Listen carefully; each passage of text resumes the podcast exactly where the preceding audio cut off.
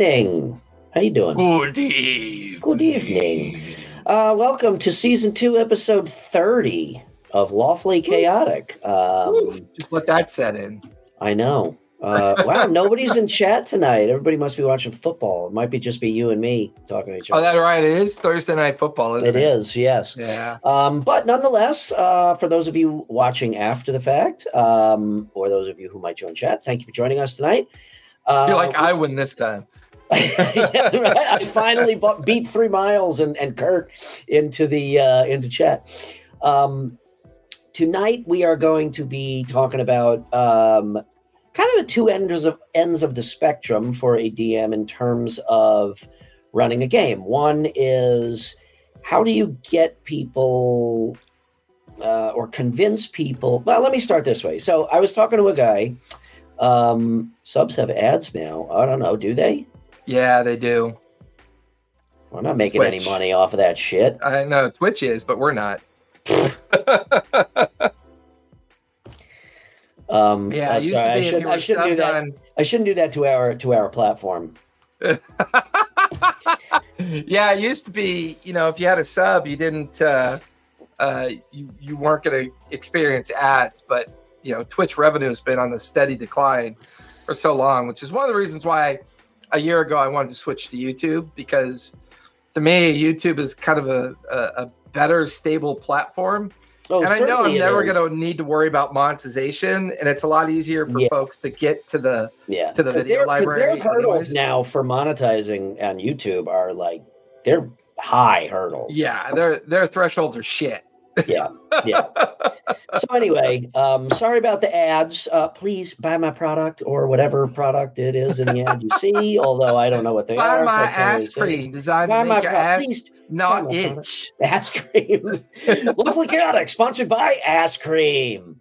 By Um, ass cream. Anyway, um, so t- the, tonight's topic is um, I was at my son's soccer game last weekend and uh, started talking to one of the other parents, and um, he had said that uh, he tried playing D and it was the first time he had ever played. He, he had just heard of the game, and they tried to um, uh, get. Um, one of their other friends to DM and and they they had a real struggle is what it is. So we started, you know, we started talking. It got me thinking uh, of maybe we talk again about how to address um, completely brand new players. Like, oh, I've heard of D and D, but I've never played, and I've always wanted to.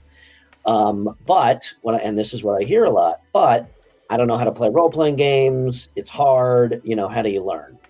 Um, So how, as the DM, do you ease people into at least trying it?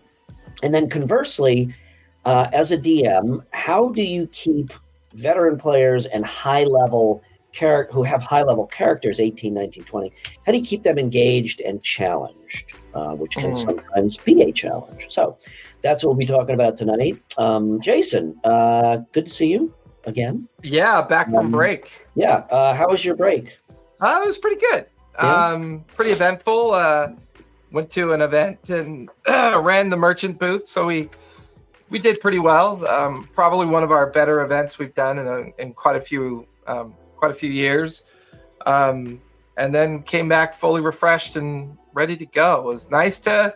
I didn't run any games. I didn't do anything. I just, you know, got Nice. to just have a seven day camping trip that was um, fully immersive for me and like my SCA stuff that I like to do and Mhm. the medieval reenactment stuff that we do. And uh, got to see a whole bunch of people that I don't get to see, but maybe once a year because we see them at the event. awesome Um, you know, it was hot. Not gonna lie, that that sucks when it's got to be that hot in October, and it was humid too.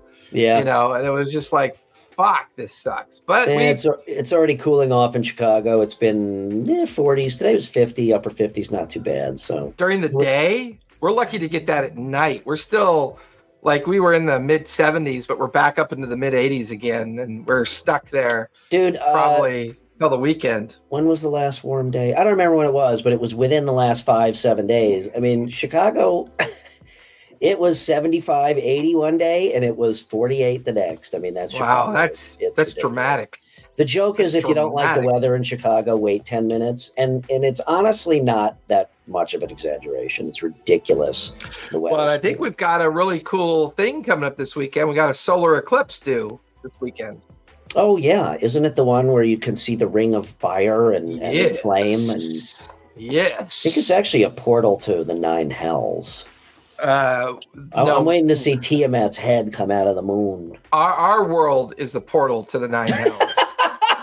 Our world is the nine hells. Ninth hell, right? Everything going on. No shit. Yeah. Uh, yeah. Very, very, uh, very. So what you got going on, Brian? Um, not too much. Uh, end of boat season, so we're putting the boat away. Uh, probably next week. Um, Yeah. that's another thing. We always try to squeeze, squeeze uh, as much as Uh, like a last minute boat weekend in there. Yeah, and then it's and then we're like, oh, we got a couple weeks to bring the boat down to the to the boatyard, and then all of a sudden it's forty degrees, and you're doing it uh, like yeah, the North doing it. It's cold as shit. yeah. Yeah. but I, you know, it's only been Oh, 20 poor baby. Yeah, it's only been 20 times since I've taken my yacht down in the cold. I, I Yeah, guess yes, I'll I mean, deal you with know, it's not Um, like you know you don't come down to the finer yacht club of pumpernickel and damsels and just come and have come and nosh on some food and have some wine down Right. here at the yacht. Um, otherwise, uh, just busy as shit. A lot of critical role work. Um, Yeah. So not complaining about Well, their that. I'm having a deadline's coming up great for time. Candela Obscura. Their deadline for Obscura is due within the next month, I think, in November. Is it? Um, I still yeah, have well, no idea when the actual release date According is. to Darrington Press and what they have posted on their webpage, they said late uh, 2023 is still the date that's up there. Well, I- Um, I made I'll- some I'll ask- inquiries, tried to talk to that empty void of a place called Darrington Press where people never get back to you, which is funny as fuck. I know um, they're just fucking busy as shit. Yeah, but you know what? Take a minute just to reply and I know. say, "Yep, Uh, you're I know. blah blah blah." It, Well, I'll look, ask. Maybe I ask. answer. I answer 100 DMs a day. So I, hey, I that's I'm the same way. I if I'm 1231 is still late 2023. that that is That's true. the last day of 2023. yeah, it'll be twelve thirty one at eleven fifty nine. Boom. Yeah, yeah, boom, it drops. Um, what was I saying? No, I'm the same way. I, I'll answer somebody right away just to say I can't answer now, but you know, whatever. Um, Yeah. maybe I'll ask uh, Alex tomorrow. I don't know what the release date is. If I did, I'd tell you because it's not a secret Yeah. anymore. But Right. um, but uh, wrapped up that Mortal Kombat one shot they're doing. So now we're move they're moving on to another one. So I'm doing overlays for that. I don't I can't tell you which one that is again, but it is another partnership uh, one shot um, on s- on you know borrowing from somebody else's IP. So that's pretty cool. Uh, and then working on a board game, and I think I can tell you this because it's going to be out for playtest. Oh, this is the one I told you about. So there's a board game coming out called Guardians of Matrimonia, and it is what Matt Mercer and Marisha Ray designed for their wedding, and Oh, then as kind of like a like a uh, I think I, I think I don't know if they did it as like a guest um, favor or something to actually play or something like that. But anyway, Darrington picked it up. Obviously, not you know they're all the same Right. family, but Darrington uh, took hold of it and is publishing it now as a full-on board game. It's a really awesome idea. So it's a wedding under the under the umbrella of like D and D. So you have So kind of like um, that one shot they did with um uh Vox Machina when they did the wedding. Yes, Almost kind of like that. kind of. Yeah. So you have to put out emergencies throughout the wedding and keep the spouses and the guests happy. Oh my and it's God, all like D and D theme. It's it's a really cute game. Is so it a it's a board game it's though, a right? board game. Yes, it is not a role playing gotcha. game. Is it a board game? Is, it Goblins show game. up and they eat half the cake. What do you do? Yeah, so uh, we're doing prototypes for that. Or I should I shouldn't say we. I'm I'm not that much of a we yet. Yeah. They are doing prototypes to play test. That should be out uh, pretty soon too. So, um, so yeah, I just been just been busy. So trying to keep my head above water, which is a good thing. Very cool. So yeah.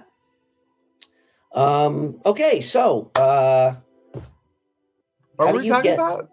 I don't I don't I don't remember. We've talked about like between between this past uh 11 minutes and and the 20 minutes Yeah, before we started, we've So- talked about 80 things already So how do you prep a session? How do you prep a zero session f- for newer players and getting them interested and keeping them interested?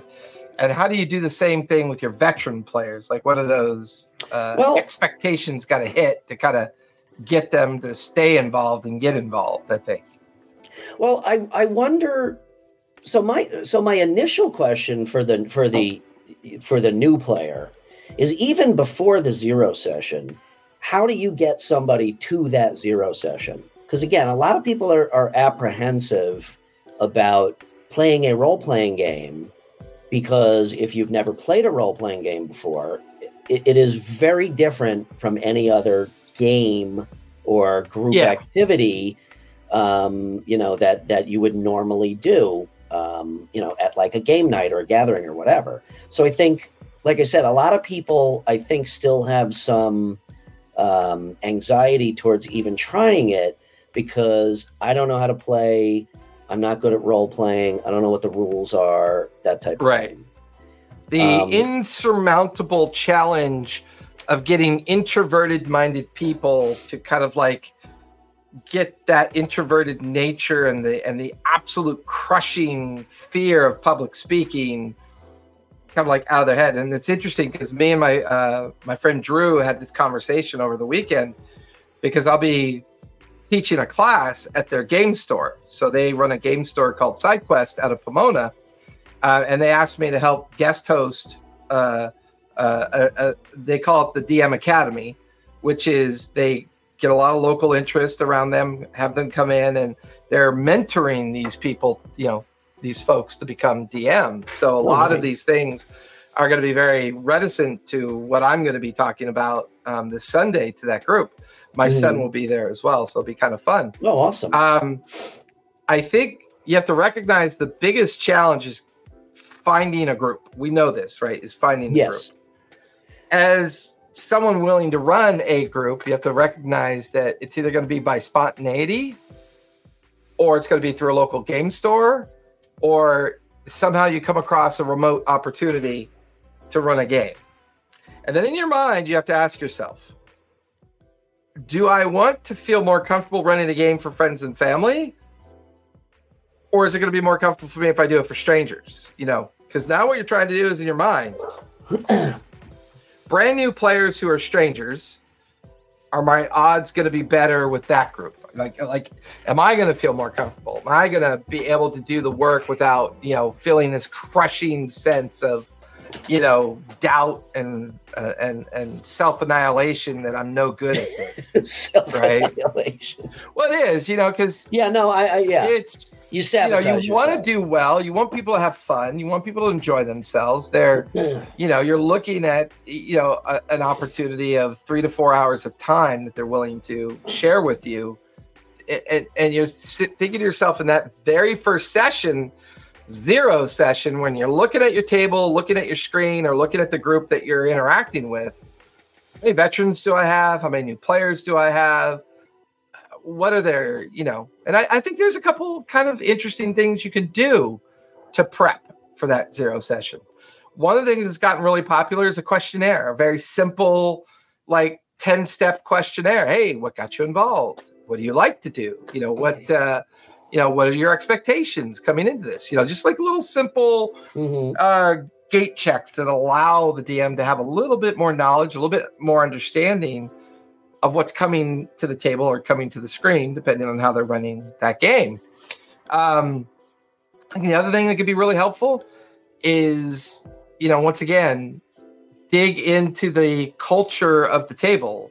Do you have a lot of anime people? Do you have a lot of, you know, fantasy people? What culture do they like? Do they like sci-fi? Do they like fiction? Do they like historical fiction? Like what's the culture vibe at the table? You know, what can I do in the zero session to to do all that? And then be honest about the backstories. I, I don't think backstories get used enough. And I think that is always the best way, or at least one of the most effective ways to keep people hooked, keep them tied in, keep them feeling like not only am I having fun, but the DM has taken a lot of extra effort to somehow bring my backstory into the equation and therefore make it so that I feel both immersed and committed to what I'm trying to get out of this game. And I would argue that zero session could be used for any role playing game. To be, you know, Oh, any, any any role playing game, regardless of the dozen or so systems that are out there. A zero session is designed to help you get the understanding of the players and get it level set to the idea of the either campaign or one shot that you're attempting to run. Like I've been wrestling with how to roll out my Walking Dead game. And I think I'm going to roll it out as a one shot system. So I'm going to roll it out as my Monday night one shot where, mm-hmm. you know, people can sign up, um, join me for a Monday night one shot on, you know, Walking Dead, where I can teach them the system. And then we have a quick one shot, two and a half hour one shot. Uh, not a whole lot of investment in the character. So the mechanics become center stage. And I think with uh, newer uh, players, that's the. Do you have a date for that, by the way? Um, some I'm thinking November or December at this point. Okay. The November. If, I'm, if I'm, in town, I got a couple couple short weekend trips. But if I'm in town, I, I would love to play that. It, and it would be Monday from three yeah. to six, so it's not a horrible time zone for you either. No, that, that works. Oh yeah, that would be a lot of fun. All right, let so, me know when that when that's happening. I'd like to join. Yeah, once I get it posted on the new RPGNet website, I'll, I'll get it out to people. Okay. Um, but yeah, so like to me, I actually this is going to sound a little um, overly self confident. I think getting new players um, invested, I think, is a lot easier to do than getting veteran players invested. Oh, I um, I, I, fully agree. You know, Absolutely. and I. I've tried and I've done well with a lot of veteran players, and I think there, there's a handful of players that I would call veteran players from second edition. Um, and I think they were genuinely surprised at how much fun fifth edition was being made. Mm-hmm. But I think mm-hmm. for veteran p- players, there's a lot more effort, a lot more prep, and a lot more organization for those groups yeah. than there is with the newer groups because yeah. the newer groups are going to be more fixated on mechanics. Right. Because they don't know how the game runs. And once they realize that the role playing is always going to be optional, anyways, I think it decompresses the angst. It gets rid of that tension that natural introverts have about role playing. But I don't think we should stop them from, you know, one of my pieces of advice to this group on Sunday is going to be hey, if you're in college, take a speech course.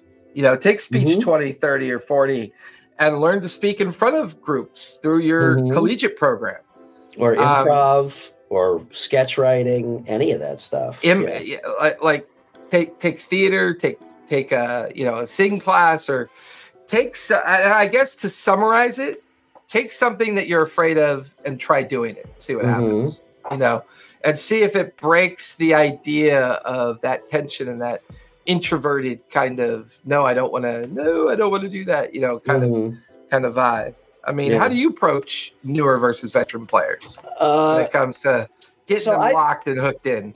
I I love everything that you said. I think that's really um, that's I, I, I operate similarly uh, since I've started doing zero sessions, which is the same thing. Talk about your backstory. Mostly, it's just sitting down and talking about the characters, the backstories. I like what you said about get a feel for what kind of cultures and genres they have even if you're mm. playing let's say you're playing d&d but people like sci-fi you could kind of you know you could always put that undertone um on well, it especially with uh, Spelljammer, right? Spelljammer yeah, can exactly. give you a little bit exactly. of sci-fi flavor, or, or if they like or horror, Eberron, do yeah, Eberron, or if you're playing an actual sci-fi game, Aliens, Exactly. Uh, if you're playing the aliens role playing game, yeah. Yeah. So I, I like that. Um, so I, I, do very similar what you do. Um, one now, when now in talking to this guy, I, I realized that there's even a step, bef- like I said before, the zero session, which is, yeah, me and my wife and my oldest son and my brother and and a couple that we know we want to play, but none of us have ever played D and D. So so they don't necessarily have the looking for game. This is a this is a very specific scenario, but they don't. Right, right. They have the people to play. They know the people, so there's no anxiety in terms of I'm going to make a fool of myself speaking in front of strangers. It's more so, like I said, I don't know how to play a role playing game, and I don't know how to role play. Um, and I find with that uh, my answer really is is quite simple to them. You know, if you're interested, then you should just play. You don't need to read a book. You don't need the rules. It, it's as simple as you will learn by playing. Okay. There are people who have been playing for 30, 40 years who still have to look up rules. It's not one of those games where you know everything. I mean, Matt Mercer looks up rules constantly. You know, uh, Sam Riegel's been playing for how many years now, and he still has to ask how many dice is that, or you know that type of shit. And it doesn't matter. You know, it's not like you are doing a music recital, and if you screw up notes, people are going to know about it, you know, and, and right, like right. fingers on a chalkboard. It's not like that at all. Um, Yeah. um, If people you work in will- the yeah, service industry, you're probably an ace role player already. Yeah. exactly, and I think that is what that is where that anxiety comes. Is people don't know what a role playing game, what playing a role playing game is about. You know, it's not. I actually think the problem is they think they know. Well, that could be it too. It's like, You uh, know, do I the- have to the- dress up in chainmail and and get up and give a Shakespearean soliloquy, or, Or, you know, I, I because I enjoy watching it on YouTube, I watch 20 different, you know, people playing. And like I hate to tell you this, but 99% of them are all pro- professional actors and actresses. Yeah, well, you're exactly. watching, you know. It's and like I never the tell latest- people. I will never say go. You know, go watch Critical Role because no. Yeah, I mean the latest trend since the explosion of the Critical Role show has been people are using the the role playing platform as a way to launch their own personal Yes. acting careers, right? I mean, Yeah. it's even trended into Baldur's Gate 3 where you have the voice actors kind of like jumping on the coattails of the popularity of it and they're playing a, a walkthrough BG3 game Yeah. like because they know a lot of people, you know, they get half a million subscribers just watching them play that Mhm. game. And they're like, oh my, you know, I just watched Momo O'Brien's her uh, release came out today. I, I thought I didn't know she was still on YouTube. So I was really happy to see that she is. And I immediately, you know, tracked down her page. And uh, I enjoy watching Momo because she reminds me of that uh, millennial generation on the younger side that is still finding their journey in this space and they're she's funny um and i enjoy it you know Mhm. and i think that kind of energy if you could translate it into the angst and, and help use that kind of energy to penetrate like Ginny Di does it like with her performances right Mhm. she's she's clearly they both fixate on the idea is how can i make something fun and get people away from the concern like if you're already sitting around a table going, "Oh man, this is too much. I can't do this. Yeah. I'm freaking out," you know, then walk away and try it again another day. It's okay to walk away if something's like, Absolutely, you, but but out. even but you but yeah, the, the trick is getting them to the table and trying Yeah. it. You know, and most of the time, is I think it's pretty rare that it doesn't work out. I mean, 9.9 times out of 10, if you get a group like I'm talking about together and they play, you know, they're going to say, "Oh, I like this." And guess what? Now you're a role player. So I, you know, so sometimes there's that hurdle of getting people to the table and and like I said, I keep it in that situation, I keep it as short and sweet I don't start going into rules or mechanics or even even on an overview level, right? Because that is all going to be like mm-hmm. over their head. It's just about getting to the table, try it, right. you like it. There's no big secret to it. You're just telling a story, you know, and you're Yeah. part of the story. And some people are, you know, if you're not comfortable speaking, then you'd be the sneaky rogue in the corner, the soft-spoken rogue who, you know, who only speaks when he's got something important to say. I mean, there's there's many ways to kind of get people um, past that first hurdle, which is actually sitting down at the table and trying the game. Beyond that, your everything you said about Session Zero is pretty much how I operate, also. And I think yeah, and I think it's interesting. I think I think it's interesting when you talk about how to even get people to talk about it, right? It's like yeah, I have a lot of conversations about the game with people who are either kind of playing or want to try and play. What's interesting though is in the mix of that conversation is a whole lot of yeah, but I'm not sure what day or you know that that that typical kind of self kind of deprecating angst of yeah. sure I'm excited about it, but I'm way too introverted to actually do it. And know, that's it's what like- and, right and that's what i mean and and that's where i say you know you gotta somebody has to basically take the reins and that's generally the dm like look i've been playing this for a while. I know how to DM. Let me, you know, run you guys through something. Just just try Right. it. You know, just try it. I mean, Well, if you if you have to bet if some so we're assuming that these people want to do this, okay? But Right. because the conversation is, oh yeah, D and D, I know it, I've heard about it, but I've never played. I've always wanted to.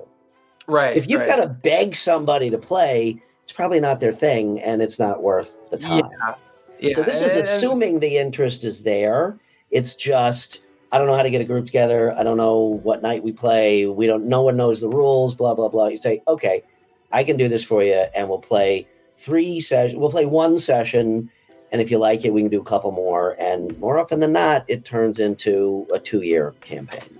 Well, and I think you brought brought up the other way to get people interested is you inform them as to what a one shot is, right? You know, yeah, and, that too. Yeah. a- and discussing a one shot I think helps a lot. I think another thing that I don't even use enough is um, uh, kind of what uh, uh, Three Miles was saying. You know, if BG three is such a good opportunity to learn the game, recommend other games before they jump into that game. You know, like Mhm. uh, maybe like um, you know the Temple of Elemental Evil board game, or you know uh, uh, play BG three or play Diablo or play Mhm. some of these immersive kind of um, computer role playing games or board you know board games that Yeah. skirt around the basics of it, but it's more about the lore and the mythology of it, and then whatever mechanic system that game is running.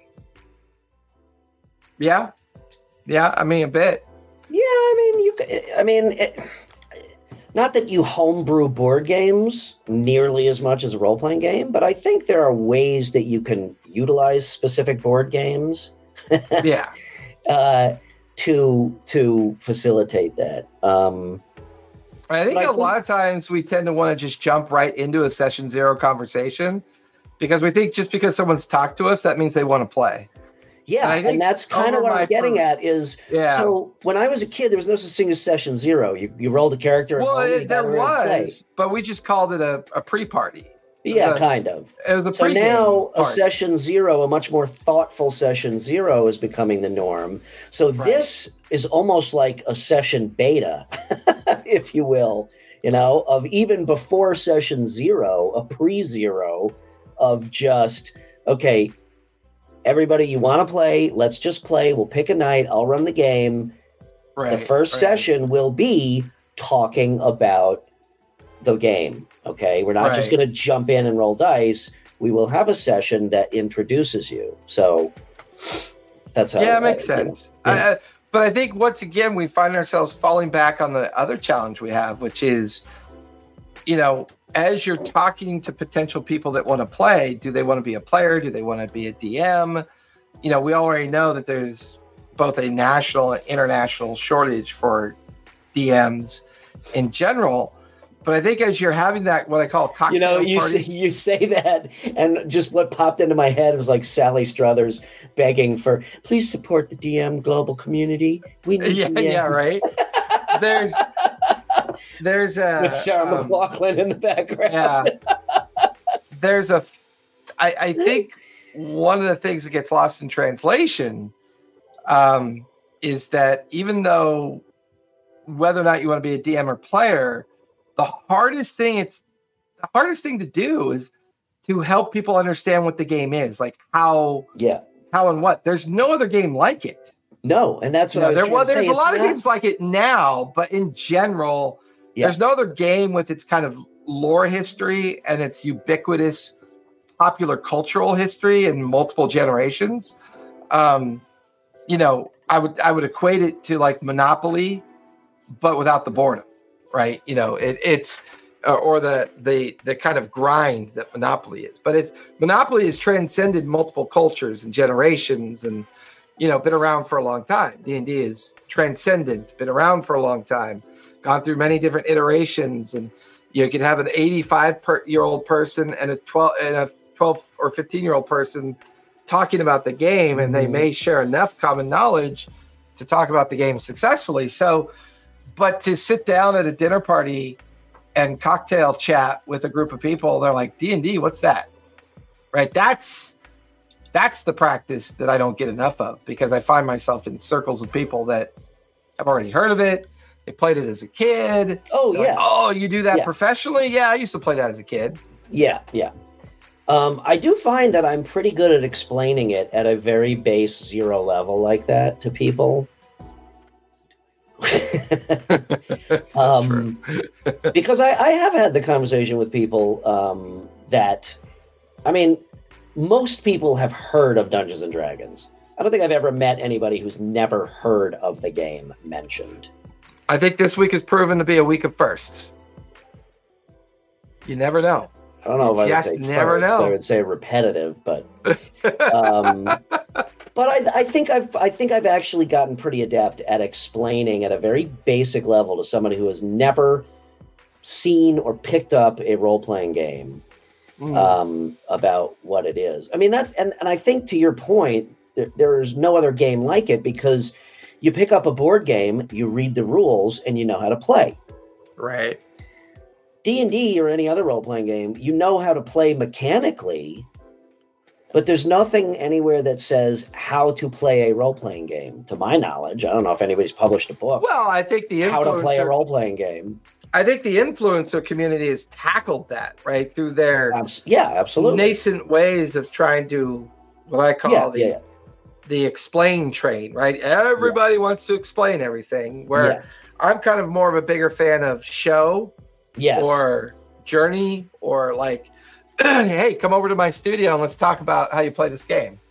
Well, and, and exactly, and I'm the same way. I, I will explain what the game is about, but I won't go into how to play, Right. even at a Right. basic level, until we're sitting down at the table. And I'm not, and I'm not saying, I'm not suggesting that nobody has tackled this because you're right. It is, it has been, it is, and Yeah. it will continue to be tackled in the social channel. I just kind of wanted to bring it to light No, Uh, makes sense. tonight, um, given that question that I got last weekend. Um, Yeah, coming into D and D without a frame of reference. That's That's that's, really good that's basically the gist of this is with no frame of reference because in our world everybody's got a frame of reference so it's easy to take a lot for granted but there are still a lot of people believe it or not i don't know who they are morons who have who have no Quick, frame rank of cam, reference. rank cam, rank cam. who have no frame of reference. So giving them that frame of reference is a step before even a session zero as far as i'm concerned. And and Yeah. obviously um i need to be taught something through the rant. I don't know colin next time we play i'll reach to the camera and smack you a couple times you're doing it wrong um speaking of um colin's party and i last night uh, are embarking on the final chapter in the Tyranny of Dragons. Uh, Oh. dude, how long have how long has our campaign been? I think it's been three years, right? I'm pretty sure Dungeon Daddy means something else. I'm pretty sure. Uh, yeah, three years. Three years this campaign is going, and we are on the last chapter. Um, and uh, it's it's going to be messy. It's gonna be epic. I have a uh, It will be epic. Model here. You should borrow. I was I was actually because I don't. All I've got is the Funko Pop one. Yeah, yeah, and it's yeah. not big enough. Uh, Yeah. I was going to ask you if you could if you could mail me your Tiamat. Yeah, it probably just- only cost you 120 bucks, and then I know. 120 for me to send it back to you. So I might as well just send you 120 dollars. You take your 120 dollars. Just buy And one. buy one. Say for it as Tiamat. Fine. Um, yeah. but uh, so here's an example. So so Colin, I forget when you started playing. Was that the first time that you played, or was it the first time in a lot of years that you played? Because I remember you came in pretty fresh, not knowing a lot, and you picked it up exceptionally quickly. First time. So there you go. So Colin was a first time player. Um, and I don't, I think I remember you and I talked briefly, kind of a- along these lines about, um, right. That was our, our side game. I, I had a second campaign going for when people missed, but schedules in the summer became even more convoluted. So then we were missing Right, two right. campaigns. So we quit the other campaign. Um, right. Um, but I think we kind of did the same thing. Uh, I mean, you had done your research a little bit before, so you so again, you did have a little bit of frame of reference, but in terms of playing, you had never played, and you and, and Colin and I spoke a lot, you know, via chat and whatnot, and I think even on the phone a couple times, just about like, you know, here's how I think this this works as a role playing game. Am I right? You know, what blah blah blah. And we had that that discourse back and forth. And like I said, you jumped in, and within three sessions, you were like you were already correcting other players at the table. So, um, all of all of CRs. well, but I mean, I mean that makes season two was Mighty Nein, correct? That was yes, season two, which in Yeah. my opinion is still the best. Um, Well, they're kinda drunk. they were a lot drunkier. no, he's talking about our our group. Oh, your game. but I would argue, you know, Marissa, uh, Marisha is a, a fan of the uh, of the of the ganja. You know, so um, they used to drink a little bit more with the the the mighty um, or the yeah, the mighty Machina? nine group or no the Mighty Nein group. I think the Vox okay. Machina group, um, while they did it at the first portion of the season, as soon as they realized that they were on a roller coaster, like, and I think dealing with the one guy um, Yeah. who played the Dragonborn character, yeah, I think uh, they reined. Orion Acaba, Yeah, I think they who I've really spoken to, in. by the way. Oh, you have. Yeah, I have Interesting. him. Yeah, not about that because I Right. didn't, I didn't get to know him well enough. I didn't. Is he healthy? Is he healthy? Yeah, very Oh, much so. good. Yeah, So you would you consider him sober? I think so. No, yeah, I do think so. it's hard to know, right? It's yeah, hard to but again, I didn't talk to him well enough to say, Gotcha. yeah, he's a friend of Yeah. mine. But he's a voice um, actor, right? He's he is, still a yes. voice actor. He is still Yeah. a voice actor. Yeah, yeah. That's good. I'm glad he's still working. Um, but I think he has moved on. He has cleaned up and and whatnot. Um, but I, I mean, you know, from Critical Role standpoint, I get it. They they they do a very good job of keeping their nose as clean as absolutely possible for very Yeah. good reasons. so I Um, think I still think there's a lot of value to people watching those games. I just Yeah. think it becomes a lot more uh, a, a higher challenge of the potential game master or DM to set a proper expectation. I was just I think it's say that, easier that, to that's set that's a little bit of an yeah. unrealistic expectation. Yeah, I mean, my tables have all been very fortunate because I've got 40 plus year or yeah, 42 years or, or more of playing, and I've probably played it poorly more than than great. I would say my game has peaked within the last 10 years for sure. Mhm. But that's because I can finally come to terms with the fact that I love DMing. Like I'm like I, I have a passion for it, enough of a passion to do it for a living. Um, and I I know I do it well, and I have to learn to tell myself that because my brain constantly tells me I don't do it well. Well, You know, that's I mean and- that's all of us in everything we do creatively. So I think I think getting newer players involved once you get past the cocktail conversation and they actually show up to the table, I think their investment is a lot easier to manage and predict. I think you're, you're Yes. going to have an easier time of it. Yes, I Um, agree. Uh, Three Miles brings up an interesting point, and I have done this before too. Um, I have talked to each player, or at least some of the players. You know, some some players just don't have an idea about backstories and whatnot, and it kind of forms as they play, which is fine. Some have ideas about backstory, and and I have had singular conversations about that, and then Right. through those backstories, figure out how to start the game. Like, okay, your two characters starting together because you know each other. You're off on your own. These two know each other, and here's why you're coming together. Instead of the classic, oh, you're all in a tavern, uh, you know, join Right. type join. And I've I've always had a higher degree of appreciation for that method.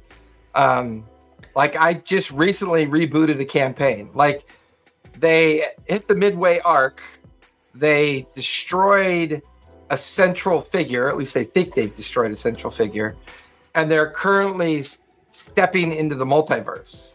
Okay. And by stepping into the multiverse, they go back to the singularity of their first interaction with the beginning of their arc, but they're minus two players. Uh, well, they're minus three characters. We still have, or two characters. We still have the players, but two of the players decided to roll something different for the reboot of the last second half of the arc.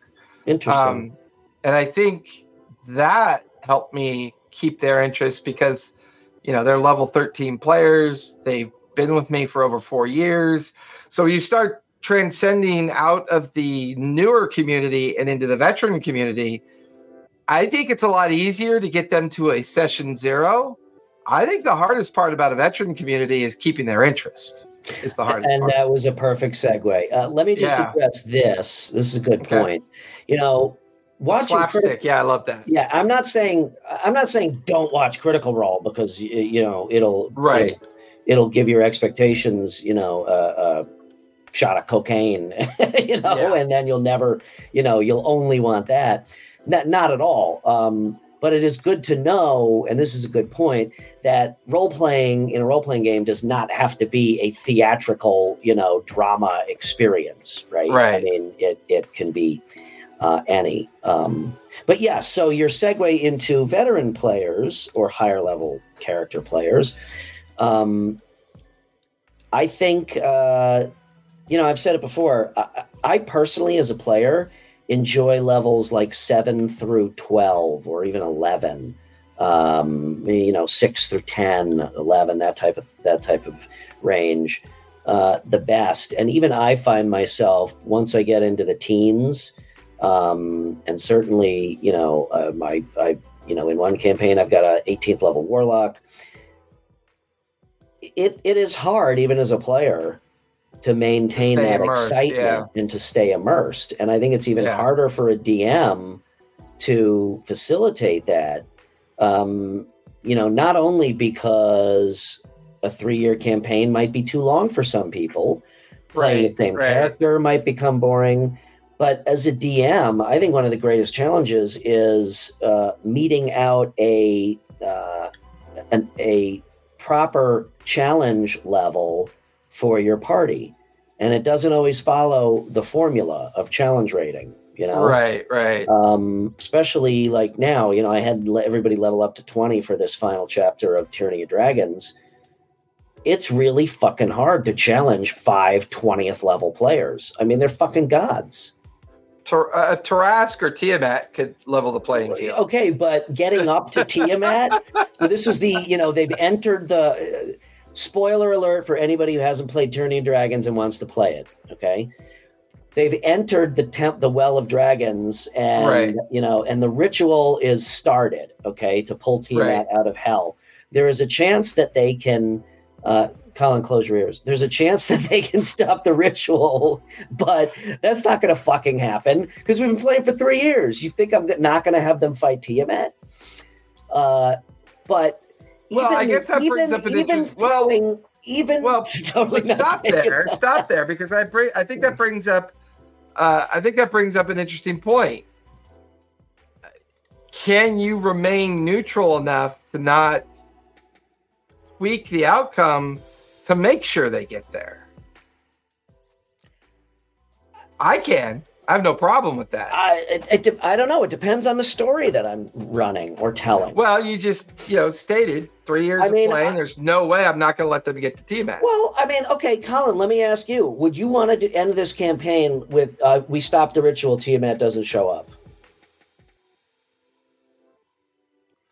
I mean, it's still a conclusion. I'm waiting they for still, still technically win.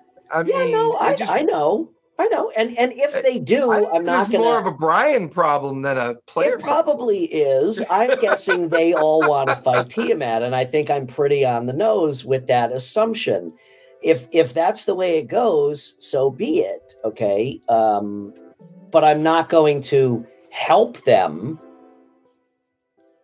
make well, sure here's the thing I've noticed with some of my, but my point, players. My point is though there's a whole mess of shit that they have to fight before she comes out, and it's not low level shit. And so far, right. they're wiping the floor with it. So that brings so, up an interesting point to the idea of the high level character.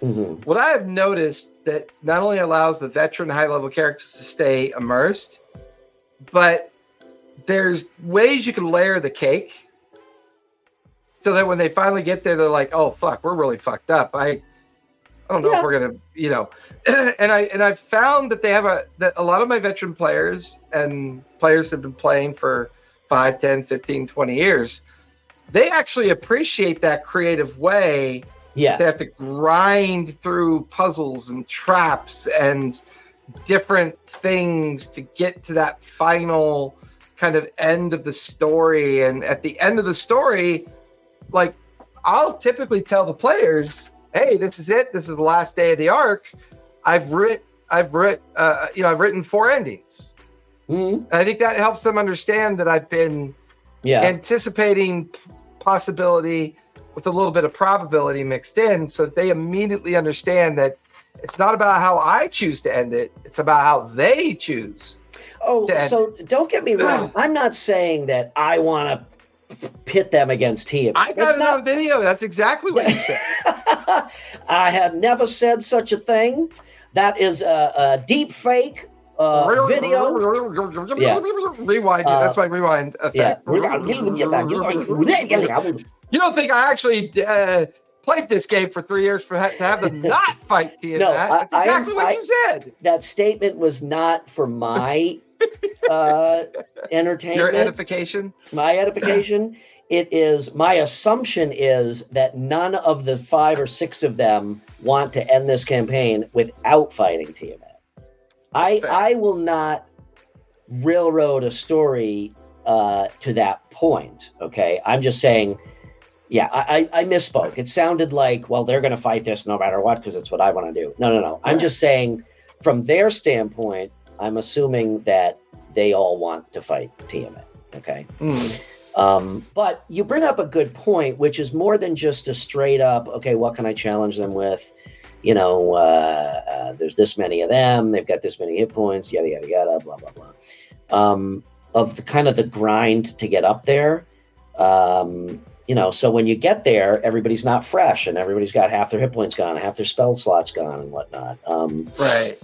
So that is that is uh, you know a, a tool there. And i and again as a player at those levels i kind of feel the same way. It's like you know eh, i'm not gonna die. I've got so many fucking hit points. You know we're fighting three mind flayers and a beholder. Big deal. You know i might get down to 40 hit points.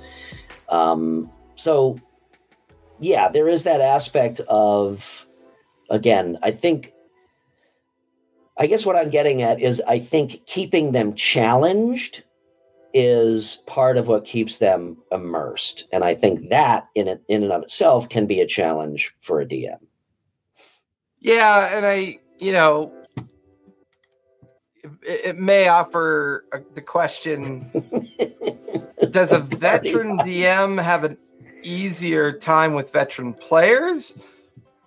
Does a veteran DM have a harder time with net new players? It's a it's a difficult question to ask, you know, to kind of ascertain the data That is- because That is You know, a really good data- question. I've never asked that of myself. you know the, the data tells us that a lot of people are playing this game.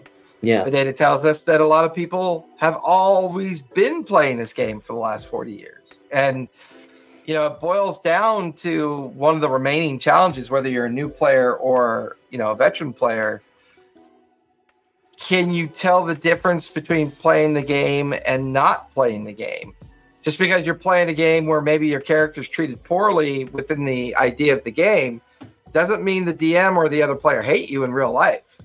And I think sometimes, you know, a lot of people have a hard time seeing those differences. They're like, "Oh my Mhm. god, he's being so mean to my goblin. He must he must really hate me." It's like, "No, my my wizard is insane and he's trying to recruit your goblin to go into a secret tomb and retrieve a gem that I know will allow me to take over the world. I'm just trying to convince him but should you stop and explain that? Is there Mhm. value to explaining that?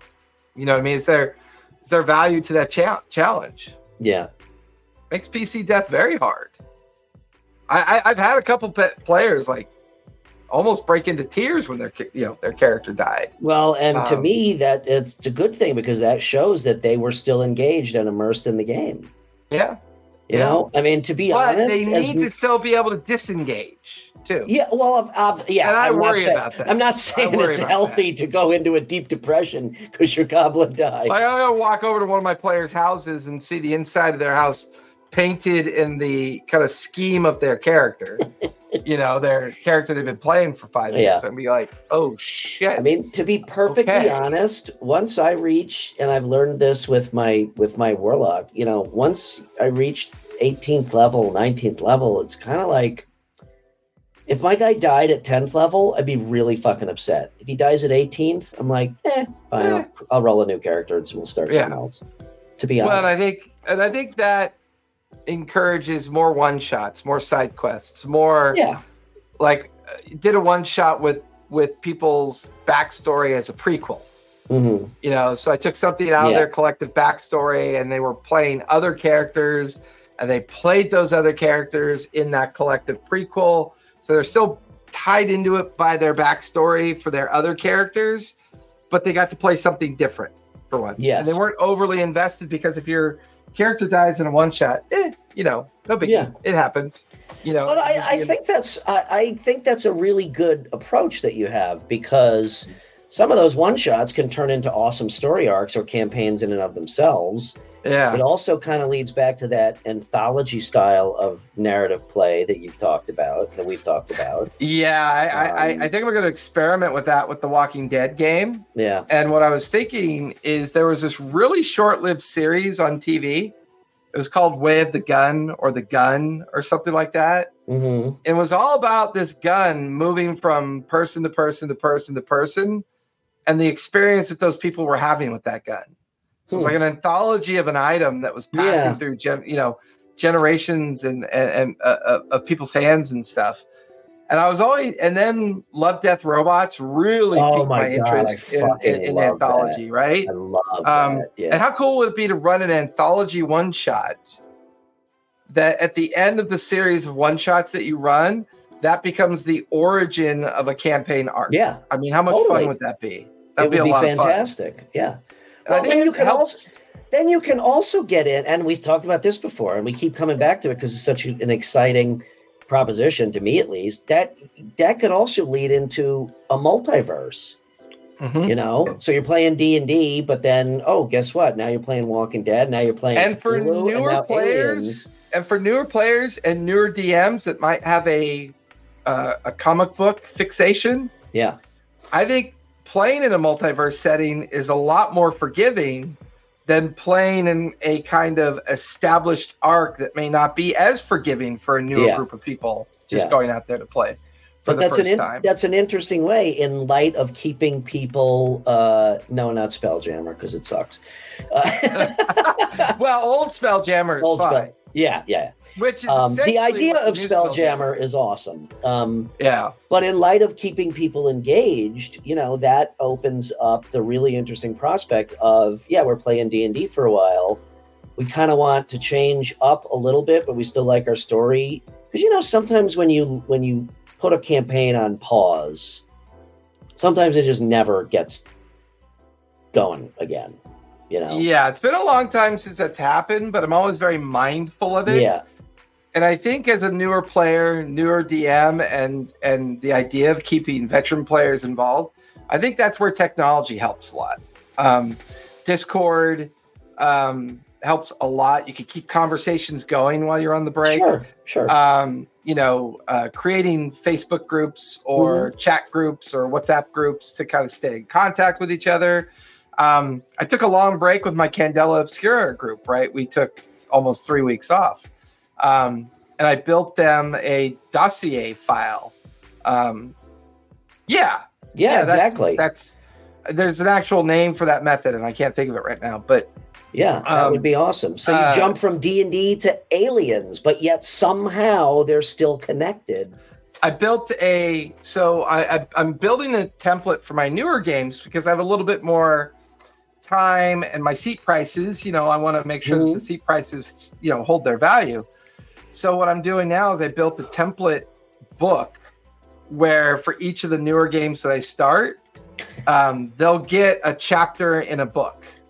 Okay. Right. So Cool. ba- so basically I'll I'll wait till four sessions go by and I'll call those four sessions a chapter and then I'll summarize those four sessions in like a, a really nice book format and keep adding pages to it so that the you know uh, every month we do a recap based on the previous four sessions but it also gives them a very tangible thing to review so that they're not feeling overwhelmed by notes or they're not feeling overwhelmed by lore drops or they're worried about forgetting things or they're maybe they want to see some imagery so now they can have some imagery in there as well That is a know? really fucking cool idea. And, you know, where my brain goes is the culmination of that becoming you, you're basically writing an anthology book as you go. so my candela obscura game that played today Yeah. I'm calling the sessions chapters. And I just dropped them an eight chapter book summarizing. It's like a dossier format of all their previous activities. And I could tell the minute I sent that and the minute we started the session, all the angst about our long break went away because That's there wasn't a lot of note concerns. There wasn't Yeah. any, oh, I forgot this. Yeah. I forgot that. And I think for newer players, newer DMs, and even veterans to a certain degree, the one thing that Matt has taught me very well is don't be afraid of the recap. Embrace the recap. It could be very, very helpful to an entire table to listen to your very kind of um, uh, um, confident nature of your voice in recapping a previous session because that gives two things immediately to the table. It gives them the fact that they feel very well respected that I'm taking good notes. They feel respect for that. They don't feel like I'm tying everything together at the last minute to try to deliver some kind of, you know, immersive experience. The other thing too is it really decompresses the angst over note taking. Mhm. Newer players could find that very rough. Yeah, There he you go. I mean, I, I mean, Kirk does really good note taking. I think he's like in a, like on page 100 of a 100 page notebook. You know, I mean, we've been playing together for two almost two years now, so there's, but that's part of that session zero. It gives you an opportunity to interact with players and go, hmm, you got the good note player vibe, and you look like I'm gonna have to hold. Uh, dangly keys to keep your attention you know and it does it goes back to that very first time you get at the table if you're Mhm. fortunate enough to get through the party talk and the cocktail talk to actually get to a table honestly the rest can be get can be easier it can be easier Mhm. it's getting them out of the oh yeah we should play and they say that to you for 10 years Yes. that's the hard part Yeah. that's always the hard part And I think that, to your point, I think that applies to both people who have never played and yet want to, yeah and also sometimes to you know to veteran players that you know that that for whatever reason. I mean, I took a really long hiatus from playing. You know, when when college happened and life happened and stuff like that. Um, and then and then was pulled back into it. So I, Yeah. yeah, I think it's I think it's applicable to both. I would agree. One of these days, we'll pick a topic we disagree on.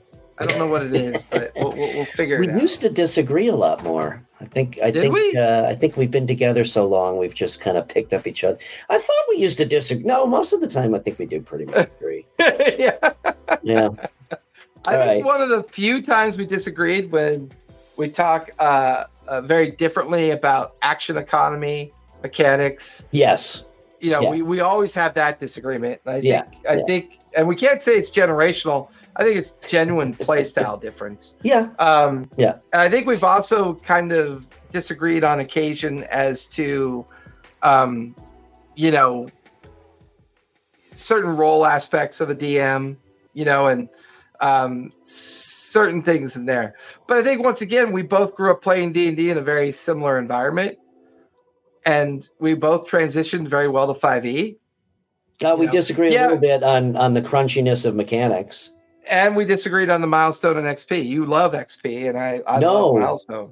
I don't use XP anymore. Well, not anymore, but traditionally you used to love XP. Do you not that? You not talk- since I was a kid. Since since I've started playing seriously again over the past Yeah. I don't know how many years. There you I go. I've I haven't counted XP in I disagree. I think you're lying. uh, I think we disagree a little bit on the crunchiness of mechanics. Yes, crunch. You've- You're not a you huge been fan of crunch. No, I am. I think I'm more a fan of crunch as long as it is still supportive of narrative play.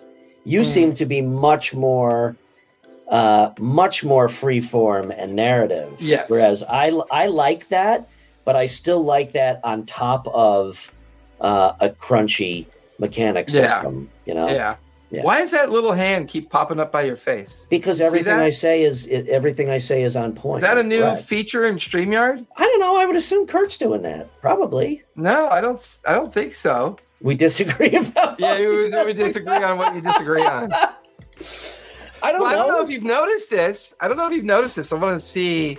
This is really cool, but they added a new feature um, for uh, backgrounds. mecha- Yeah, Colin, you're definitely a, a, a crunchy mechanic guy, but you're also really good at. They check it out. They added video um, to your background now, that so No you can actually. Um, I can do my, to- the flames. Yes, you can do the flames now. It's really cool. And yeah, it, I I love StreamYard, man. They really oh, it's freaking attention. awesome. Streamyard is great. I've tried to convert ever since you converted me. I try to convert everybody I can to Streamyard. yeah, people are like, they- people are like, really. Can we do a meeting in Microsoft Teams? I'm like, mm, how about Zoom? No, fuck Zoom. How about StreamYard? StreamYard. you want to do a meeting in StreamYard? Yeah, I actually do. Yeah, it's it, it's just it's It a development awesome. team that's done a really good job Yeah. of listening to their community and Well, I'll have Rolling out new stuff to the community all the time. Or, Yeah. or lawfully do do the flame video, man. Yeah. That that'll be cool. We'll put that in there. All right. Um, Well, we did it. We burnt yep, another hour. Uh, so let me WebEx. ask you this: I know we talked about taking a a winter break. Mhm. Um, do we want to stop this early, or I kind of feel like we should do a couple more episodes, or no, no, I think we should stop probably around the first week of Thanksgiving. Uh, and that way we're that way we're off Thanksgiving until New Year's, and then we'll come back with season. three. Okay. For some reason, Yeah. I had thought you said around Halloween or before you wanted. No, no, I said Okay. around Halloween we should talk about when we Oh think my we fucking god! Remember WebEx? Ah! Garbage. Oh wow! Did Garbage. Oh my god. Um, okay, well, in that case, um, we will figure out a topic for next week, um, and uh, I guess we will. Uh, see Where can we find you. Brian? Um, well, we do have announcements. I, wasn't like ending, ending. Uh, do you have any? Oh, I don't know. You were doing that little churn that you do when you're slowing down. Uh, yeah, I know, and I, I kind of didn't mean that was actually inadvertent. Believe it or not, It's a fucking Um, liar. uh, We're no, I'm not. disagreeing all manner of five I minutes right disagree now. about me. You telling me to lie to you, fucker. Um, I have a customer that since oh my god, I would just say no. I it's against my religion. I would get a new WebEx. customer. My rabbi said I can't customer. use WebEx. You know what? Send your customer an abacus and say, "Here, we'll do it on this," yeah, right. or some fucking or an uh, sketch. WebEx. Oh my god, I'd kill myself. WebEx. Uh, Jason, you got any an- announcements? Um, check go check out RPG um uh uh, uh RPG.net. Um uh hold on, let me let me put it in where This is the- technically So the, the new you, website. We're, is the we're RPG Club, which is rpgclub.net. right, we're which is the old D and D club. Yeah, we we are live, so feel free to go check it out if you want to. Cool. Um, we're working on a couple little bugs that have to deal with uh, some billing cycles. Um, but other than that, it's looking great and it's it's looking stable and got a lot of a lot of available games. I just posted a new Saturday game and I just posted a new Sunday game. Uh, One is a Thieves Journey, and the other one is um, New Frontiers. Who the fuck are your customers? Yeah, bro, Netscape is that still a thing? Is that still around? well, internet minutes. What am I gonna do with all I those still got a- Call of I still USA got an 11 CDs? I I still got an 11 foot high stack of AOL CDs. do You can turn those into solar power panels now. big auto manufacturers. Well, there you go. That's why no, nobody's fucking car works.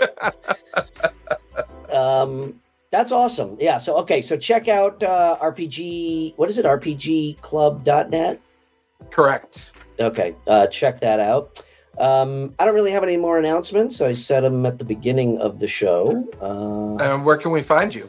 you can find me at RPG and Co. Uh, at uh, at on inside of Instagram. That's the best place to reach me. Shoot me a DM. Check out my feed. Uh, also check out the website at Play RPG and Co. Uh, there's a whole bunch of apparel, some stickers and stickers, swag, um, and a lot of cool digital content. Um, uh, a great deal of it from Jason, uh, some from me, a little bit from the Bearded Nerd, um, and we are always trying to add more. Um, so yeah, check it out. Uh, eh, go and uh, subscribe over at TTRPG Academy, either in YouTube or Twitch. Go to the abouts, and you'll find our Discord, Instagram, and all of our other feeds. Um, TPK. Wait, when are we gonna? I thought we already do cross cross link each other's sites. We just did that. I Yeah. think Kurt's in a bubble. Look at the look on your face. Kurt, you want us to have the next episode on WebEx?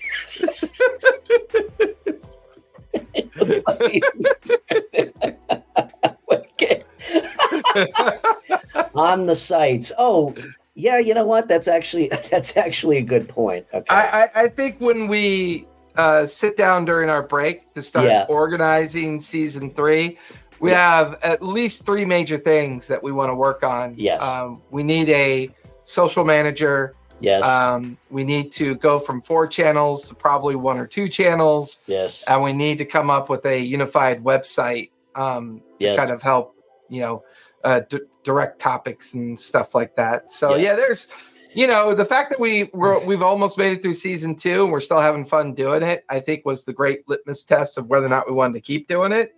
Um, and I think 2024 is just turning out to be a banger of a year, folks. It's gotta be great. Gotta be great. we'll be doing this show from a fucking foxhole. Bunker. Yeah. With an orange green glow around us. Okay. Oh, Uh, a soundboard. What do you mean a fucking soundboard? The sound is top notch. It's the best thing about this fucking show. well, I think he's. I think he means like the sound of a spring or a, you know, like Oh, right. production. Oh, work. yes. Like yeah, like okay, production. okay. work, Once again, you know. sorry you got me. You're right. I'm wrong. Uh, Yeah. Yes, that would be. Uh, it- well, I have it. It's right here. I just don't fucking use it for that. so yes, we will put that on the list for sure. Is uh, you know the rant cam effects and the. Uh, oh, can you still hear me? Yeah, you just turned off your camera. No, I just turned on my camera. Um, no, I plugged in the uh, Stream Deck and it killed my feed. Well, uh, anyway, oh, There there, we we go. are. Different camera. There's your Hi. other angle. Yeah, Hi. I, I've thought about putting in a stream deck, but I, you know, I've got five cameras and I don't really want to have to redo them during my studio games. So I'll just be blunt. I'm too fucking lazy for a stream deck. I would rather pay somebody else to do it, What, to what be do you honest mean? with you. You know, Oh well, so- yeah. Okay, so let's add that to the list as a, as a producer to run this show. Wow, look how shitty the co- the the camera is on my MacBook compared to my. Well, laptop. that doesn't surprise me. It's a Mac. Dude. Okay, now we fucking disagree on something. camera one, camera two, camera one, camera two. Too bad your stream deck doesn't work. No, it works. I just don't because I'm too fucking lazy. All right, All Brian, right. TPK, Tell a story play a game. and be kind. Thank you, everybody. Good Take night, it easy. everybody.